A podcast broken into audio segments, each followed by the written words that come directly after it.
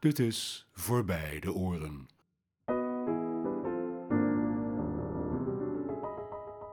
Podcast over muziek en filosofie door Lodewijk Muns. Aflevering 4. Waarom muziek geen taal is en waarom mensen blijven zeggen van wel.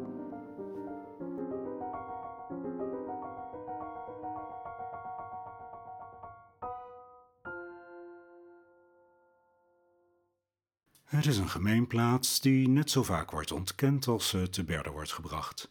Het idee dat muziek een taal is. De slogan Muziek is een taal blijft betoverend, alsof ze een diepzinnige wijsheid bevat.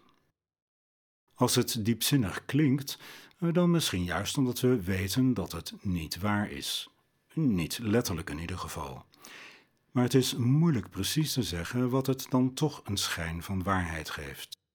Theodor Adorno heeft het zo geformuleerd.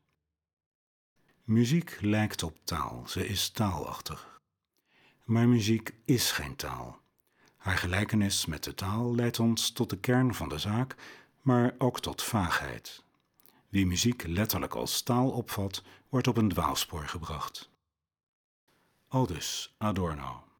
Dat muziek een taal is, is letterlijk genomen natuurlijk onzin. We spreken geen muziek zoals we Nederlands spreken. We bestellen geen broodje, maken geen afspraak en discussiëren niet over de betekenis van muziek in muziek. We kunnen zingend een telegram afleveren. Deal is off. Stop. The store. Stop. Of een gesprek voeren alsof het een opera is, maar de boodschap zit in de woorden, niet in de muziek. Een taal is zoiets als Engels, Chinees of Swahili, een lokaal gegroeide variant van het communicatiesysteem dat alle mensen delen, taal. In principe is alles wat in de ene taal gezegd wordt vertaalbaar in een andere taal. Probeer maar eens een willekeurig muziekstuk te vervangen door Engels of Nederlands, of door een ander muziekstuk dat min of meer hetzelfde betekent. Het is een onzinnige opdracht. Misschien is die leus, muziek is een taal, enkel een metafoor die betekent muziek heeft overeenkomsten met een taal, net zoals lichaamstaal een beetje op taal lijkt, of volgens een andere populaire leus mode een taal is. In dit geval wordt kleding gebruikt om een statement te maken, of beter gezegd, om een houding uit te drukken. Ik ben cool, ik ben macho, ik ben retro, maakt mij niet uit hoe ik eruit zie. Mensen geven signalen door de manier waarop ze gekleed zijn. In die zin heeft kleding een communicatieve functie. Maar de primaire functie is ons te kleden. Communicatie is secundair en hoe dan ook zeer beperkt. Dat mensen een gesprek voeren door middel van hun kleding is misschien denkbaar, maar zeker zeldzaam en vooral erg onpraktisch. Metaforen kunnen verhelderend zijn, maar het zijn ook valkuilen van de taal. Vaak weet je niet meer of iets figuurlijk of letterlijk bedoeld is. Muziek is ongetwijfeld vaak communicatief en expressief in een veel rijkere zin dan kleding. Maar wie zegt dat muziek daarom metaforisch een taal is, mist een belangrijk punt. Een effectieve metafoor is een link tussen twee dingen die in alle andere opzichten opvallend verschillend zijn: taal en mode, een zwart schaap en een niet geliefde persoon. Als metafoor opgevat verdoezelt de leus muziek is een taal het feit dat muziek belangrijke, substantiële overeenkomsten heeft met taal. Ik spreek daarom liever van een analogie. Ook de metafoor berust op analogie, een beperkte analogie, maar analogieën kunnen ook breed en substantieel zijn, zoals de analogie tussen de voortplanting van planten en dieren. Bepaalde processen verlopen volgens eenzelfde patroon.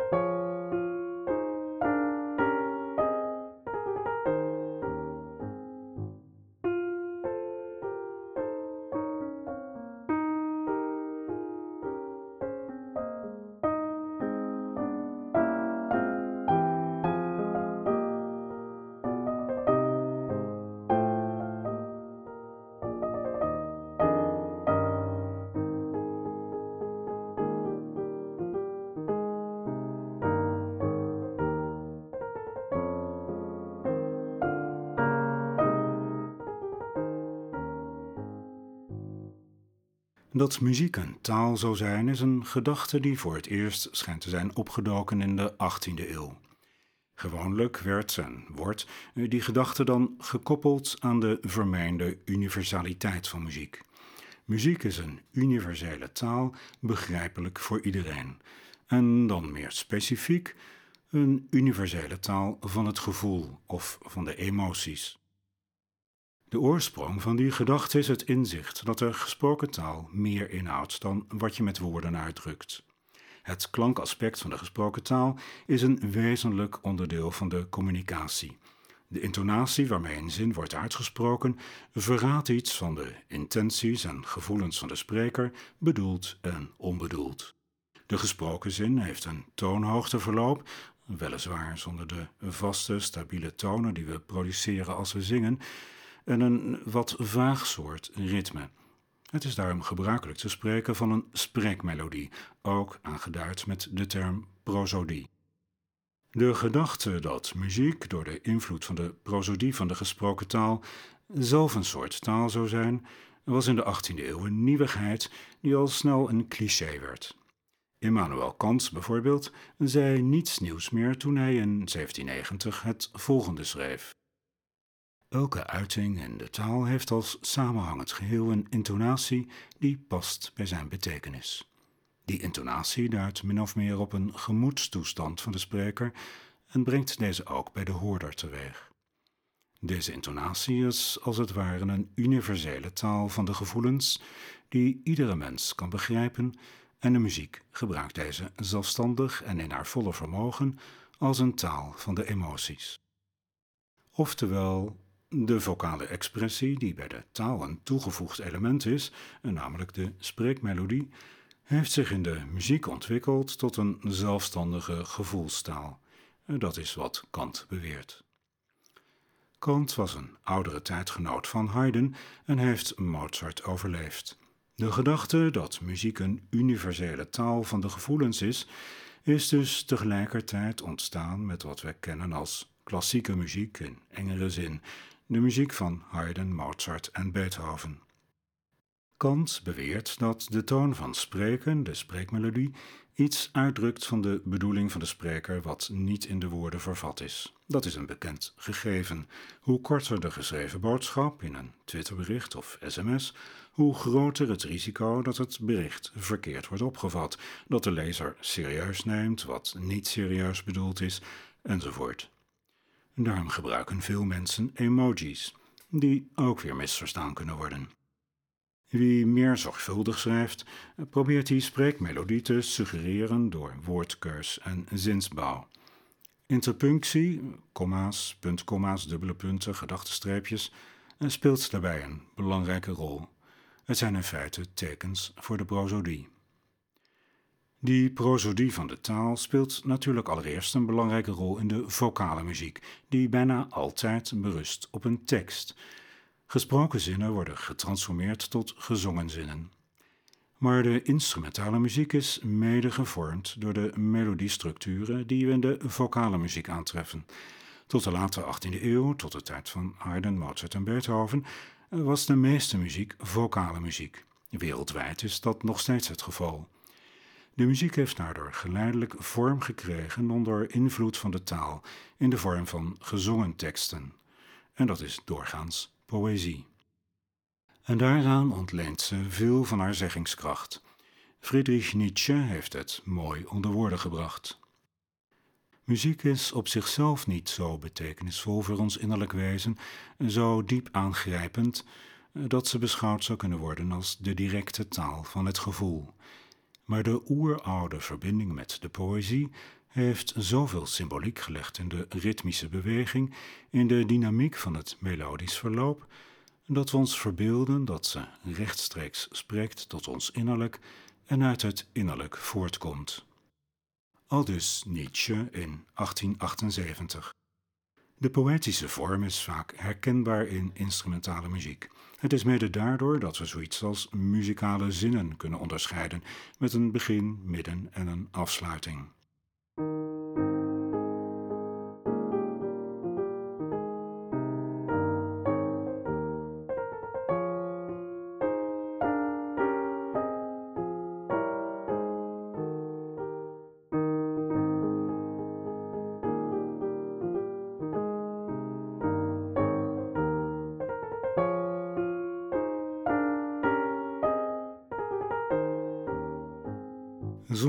Dat er iets gezegd wordt, heeft dit thema of deze zin van Beethoven een zekere zeggingskracht of expressie.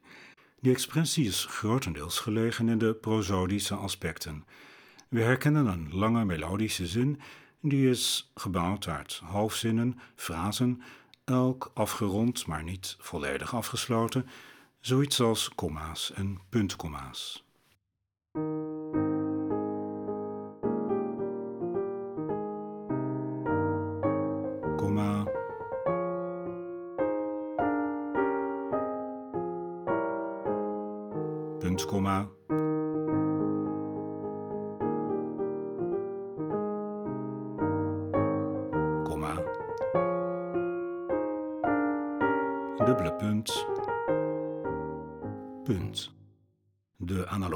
De taal berust daarom op iets wat letterlijk waar is. Muziek weerspiegelt of is mede gevormd door de prosodie van de gesproken taal.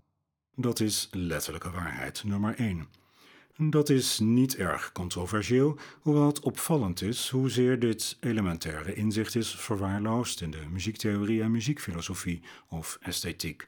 Het is een belangrijke sleutel tot wat muziek betekenisvol maakt.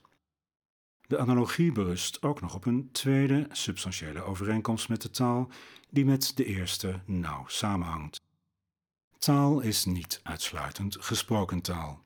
We hebben sterk de neiging om taal met spraak te vereenzelvigen, en wereldwijd is dat ook de vorm waarin mensen taal bij voorkeur gebruiken.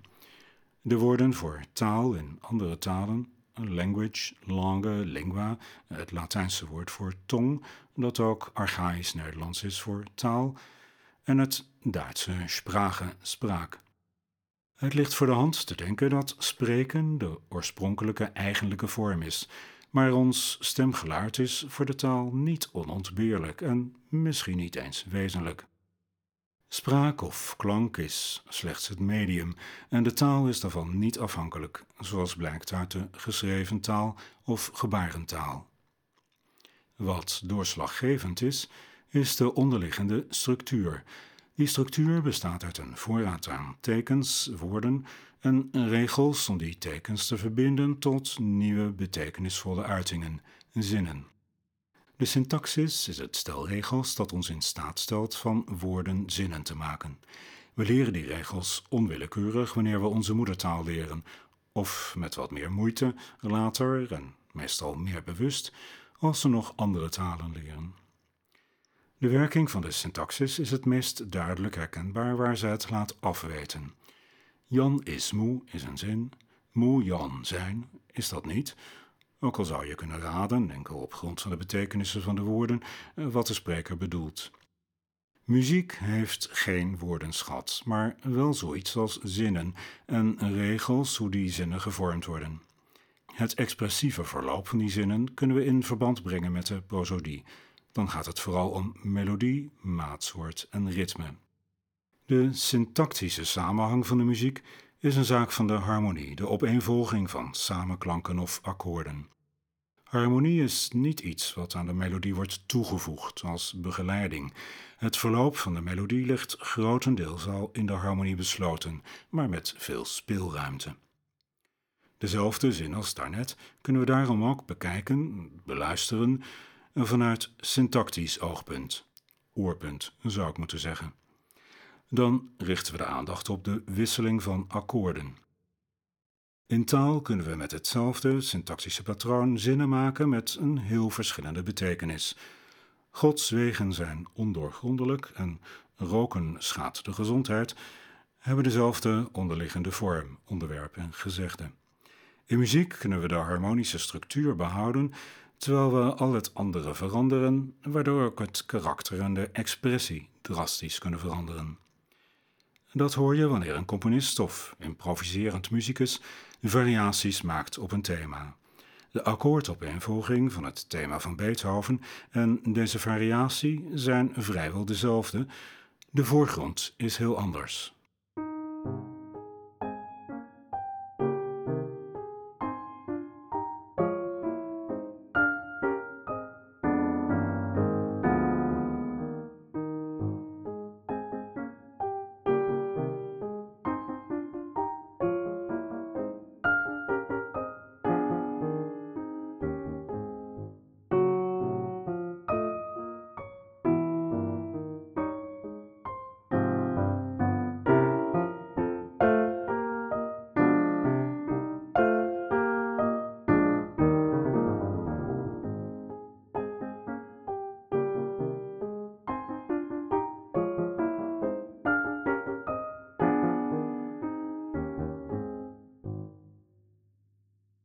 Net als het geval was bij de syntaxis van de taal, kunnen we de syntaxis van de muziek illustreren met een defect voorbeeld. Hier komt een nogal suf, maar correct muziekstukje in de stijl van het midden van de 18e eeuw.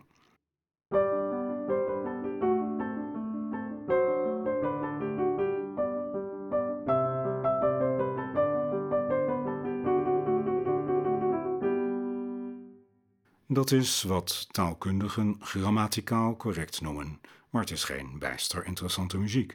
Het stukje is te voorspelbaar, te zeer cliché. Voorspelbaarheid is niettemin een belangrijke factor in begrijpen en waarderen van muziek.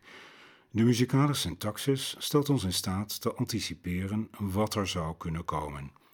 De meeste muziek heeft een zekere mate van voorspelbaarheid. Je weet van moment tot moment ongeveer wat er zou kunnen komen. Muziek die totaal onvoorspelbaar is, is een chaos. Muziek die geheel voorspelbaar is, is oninteressant, cliché. Er moeten voldoende elementen van verrassing zijn. De juiste balans is een kwestie van smaak, cultuur en ervaring. Hier volgt nogmaals datzelfde suffe, correcte stukje en direct daarna een stukje met dezelfde elementen, maar dan ongrammaticaal.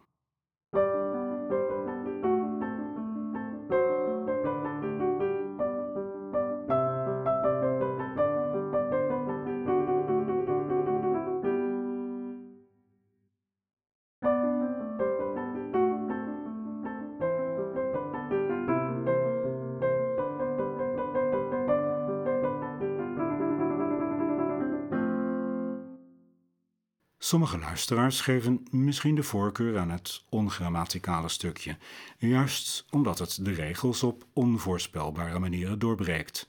Dit neemt niet weg dat het stukje volgens de gevestigde normen gewoon fout is. En dat nemen we ook waar als we het interessanter vinden. Ik moet wel toegeven dat het niet zo makkelijk was om dit voorbeeld van ongrammaticale muziek te verzinnen, eh, niet zo makkelijk als Moe Jan zijn.